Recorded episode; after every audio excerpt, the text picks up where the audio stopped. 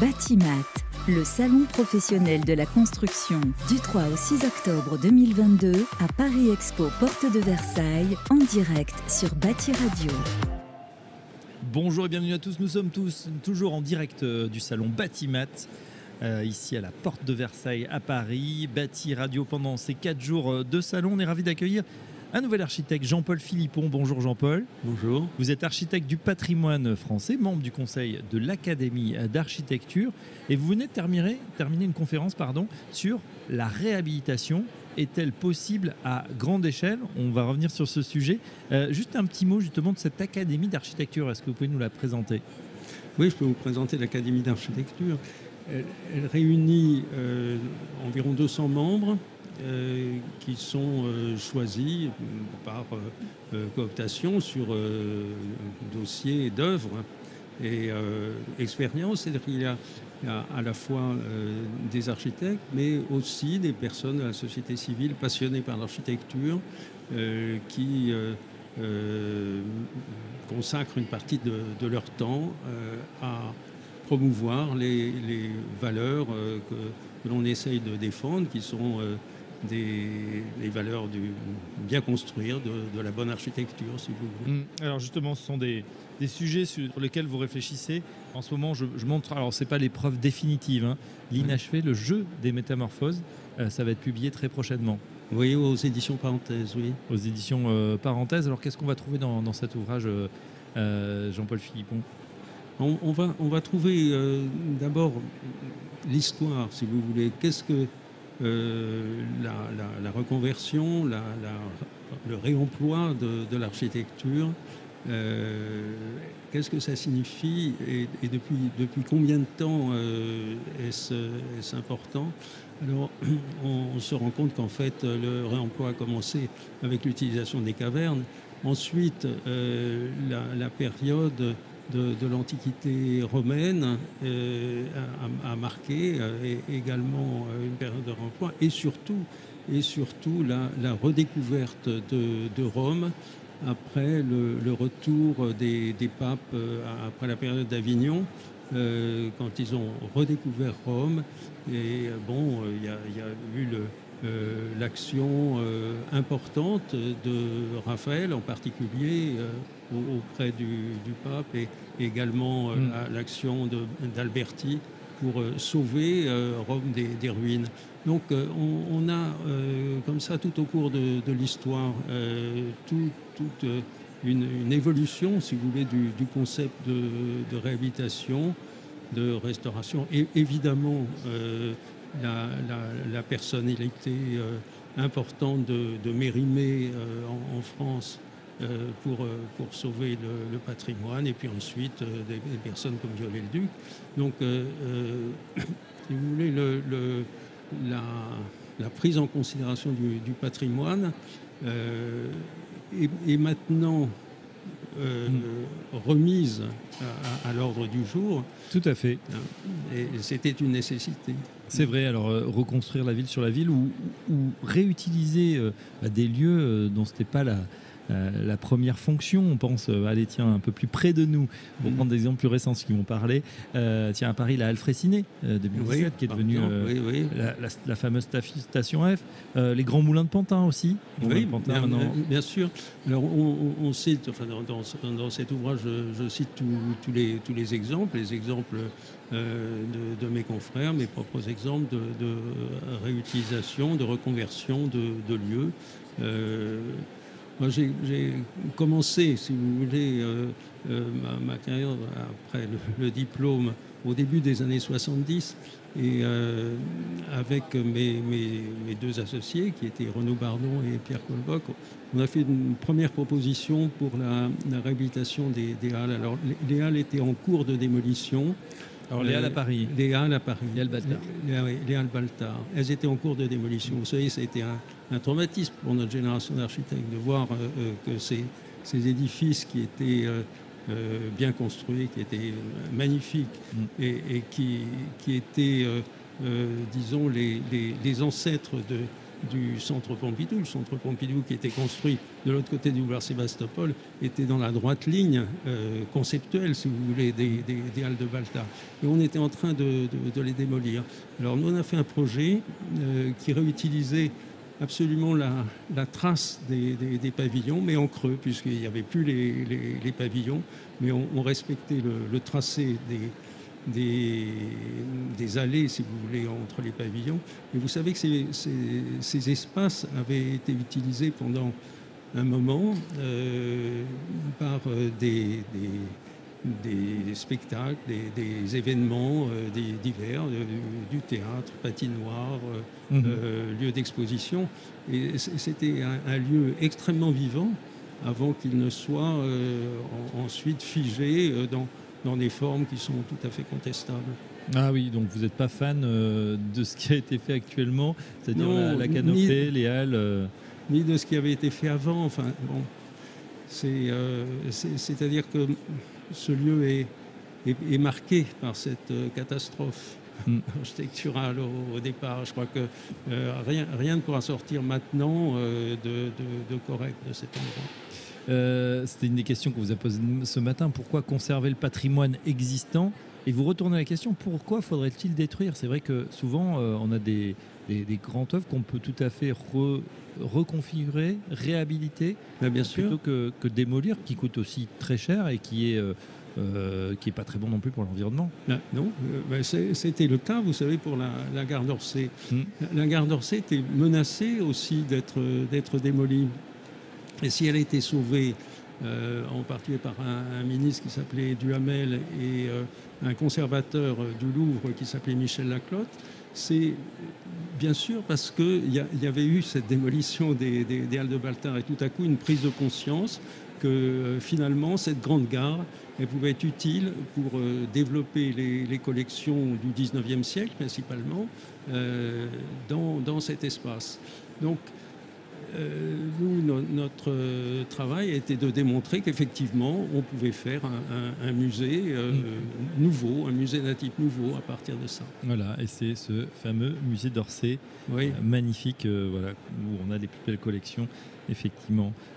vous prévenez néanmoins, attention, réutiliser l'existant n'est pas moins cher que bâtir du neuf c'est vrai qu'on pourrait se dire la structure est là, finalement, on va donner un petit coup de frais, un petit coup de propre, on va réconfigurer des espaces vous dites attention, ça peut être aussi cher. Ça peut être aussi cher. la question, en fait, elle se pose différemment. C'est-à-dire que ce qu'on utilise a, une valeur, a déjà une valeur. C'est-à-dire que si on voulait reconstruire euh, ce, qu'on utilise, ça coûterait très très cher. C'est-à-dire que si on avait voulu reconstruire la gare d'Orsay, euh, comme elle était construite par la Loup, si on avait voulu reconstruire la piscine euh, de, Roubaix comme elle avait été construite par Albert Bach, avec les moyens d'aujourd'hui, ça coûterait beaucoup plus cher.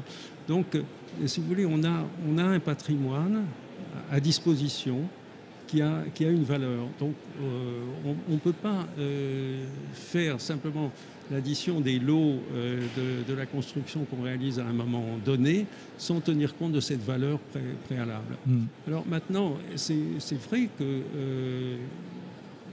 les études sont en général plus longues et plus complexes. Euh, par exemple, si on avait eu à bâtir un, musée neuf, euh, bon, il y avait peut-être euh, moyen de construire un musée neuf plus rapidement et, avec moins, moins de, complexité dans l'interface, si vous voulez.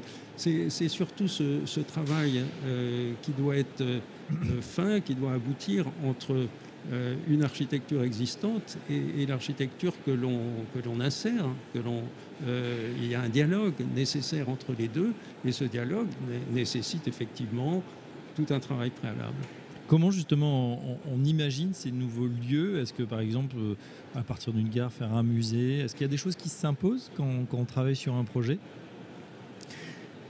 Il n'y a rien qui s'impose d'emblée, si vous voulez. Ce qui, il faut, il faut s'imprégner des lieux, il faut euh, euh, comprendre quelle, est le, quelle a été l'intelligence euh, de celui qui les a conçus avant, mm. comment, comment, comment il les a conçus, et, apprécier ce qui peut être utilisé d'une façon intéressante pour un nouvel usage.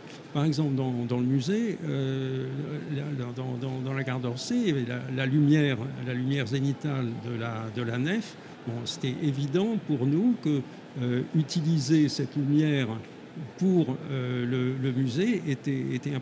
Donc euh, l'idée de faire une grande nef euh, pour présenter les sculptures, par exemple, sous, sous, cette, sous cette verrière était, était une, donnée qui nous semblait importante. On utilise les potentialités du lieu quand, on le découvre. Bien sûr. comment on peut justement tirer parti de ces premiers exemples réussis pour faire une réhabilitation à grande échelle. On sait très bien qu'aujourd'hui, l'enjeu, c'est de plus bâtir, plutôt de mmh. densifier, de reconstruire la ville sur la ville. Euh, comment on peut euh, massifier cet exemple, ou du moins réhabiliter à plus grande échelle? Réhabiliter à plus grande échelle, c'est la ville, hein. c'est prendre en compte la, ville. De toute façon, quand on transforme des, des bâtiments, il faut tenir compte du contexte dans lequel ils sont. En général, dans un contexte urbain, c'est la, ville qui évolue, c'est la ville qui se, qui se métamorphose. Alors, aujourd'hui, le, problème, c'est d'éviter que la, ville continue à, s'étaler en tâche d'huile, bien sûr. C'est-à-dire qu'on doit euh, définir des lieux dans des limites et non plus des non-lieux hors limites. Les non-lieux, c'est le, concept conçu par euh, Marc Auger pour, définir mhm. tous ces espaces de supermarchés, d'aéroports, etc., qui, ont proliféré autour des, villes. Non, maintenant, on définit des limites. Autrefois, il y avait des remparts de remparts et plus de nécessité de remparts, mais on doit définir des, limites. Si possible, des limites végétales, par exemple. Dire, euh, euh, voilà, on va, on va border la, ville par des forêts qui vont, euh, d'une part, l'oxygéner, d'autre part, lui, constituer un cadre agréable. Donc, à l'intérieur de, ces limites, il faut une, intelligence collective, je veux dire une intelligence mm-hmm. des habitants aussi. C'est-à-dire que il ne faut pas laisser euh, au, seul professionnel euh, la, charge de, concevoir la ville. Je crois que c'est un travail important avec, euh, avec les habitants. De toute façon, rien ne se fait sans qu'il y ait en face de nous, ça a été le cas pour les, musées dont, dont j'ai parlé, qu'il y ait en face de nous le désir de quelqu'un. Et ce, désir qui est exprimé par des conservateurs, par exemple, d'avoir un projet sur un programme de données avec des collections de données, c'est la même chose pour des habitants dans une ville, d'avoir le désir d'un habitat euh, nouveau qui utilise au mieux les, ressources présentes. Voilà, en tout cas, euh, cette réhabilitation, elle passe évidemment par ces constructions ou ces réhabilitations. Euh, vous dites aussi qu'il y a plusieurs enjeux hein, euh, quand on euh, conserve plutôt qu'on remplace. Un des enjeux, justement, c'est aussi la beauté du lieu et c'est comme ça qu'on emporte aussi l'adhésion de ceux qui vont habiter dans ces nouveaux lieux, dans ce quartier. Bien sûr, la, beauté, c'est une donnée importante. Alors je, voudrais revenir à, l'Antiquité, à, Vitruve. Simplement, Vitruve, il disait euh, solidité, euh, commodité et beauté. Mais on a exactement toujours la même, la, même trilogie aujourd'hui euh, nécessaire. C'est-à-dire que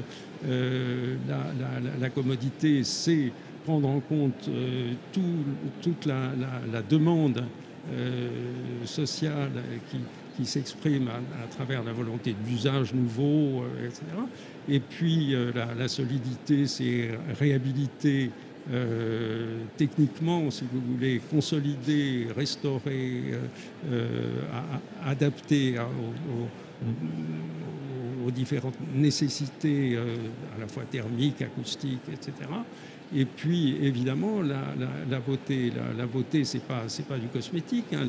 La, beauté, c'est euh, faire euh, advenir, si vous voulez, à partir de tous ces désirs, quelque chose qu'on n'aurait même pas soupçonné. Si vous voulez, que, le, le, travail créatif soit, soit suffisamment euh, dense sur, sur le sujet pour faire que le, nouvel objet, le, nouvel objet qui résulte de, l'association, de, la synergie entre, les, différentes architectures d'époques différentes, le nouvel objet soit plus beau que le précédent.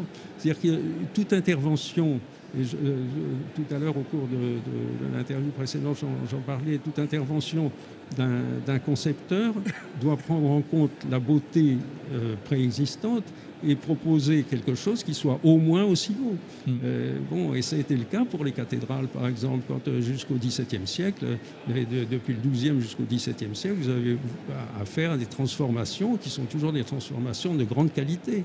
Ah bah ça va être l'enjeu effectivement pour 21, euh, 21 ou 22 siècles après Vitruve, continuer dans cet esprit, solidité, communauté, beauté, voilà en tout cas un, triptyque qui s'applique toujours hein, pour les architectes euh, d'hier comme d'aujourd'hui et ceux de demain. Un grand merci Jean-Paul Philippon, c'était euh, passionnant. je rappelle le nom de votre ouvrage qui va, qui va sortir quand? On a une date? Écoutez, je n'ai pas une date précise de, mon éditeur, mais a priori, ça devrait être au tout début de l'année prochaine. Euh, L'inachevé ou le jeu des métamorphoses. L'inachevé ou le jeu des métamorphoses, Jean-Paul Philippon, aux éditions Parenthèse. Un grand merci, Jean-Paul Philippon, et à très bientôt sur notre antenne. Merci. Batimat, le salon professionnel de la construction du 3 au 6 octobre 2022 à Paris Expo Porte de Versailles en direct sur Bâti Radio.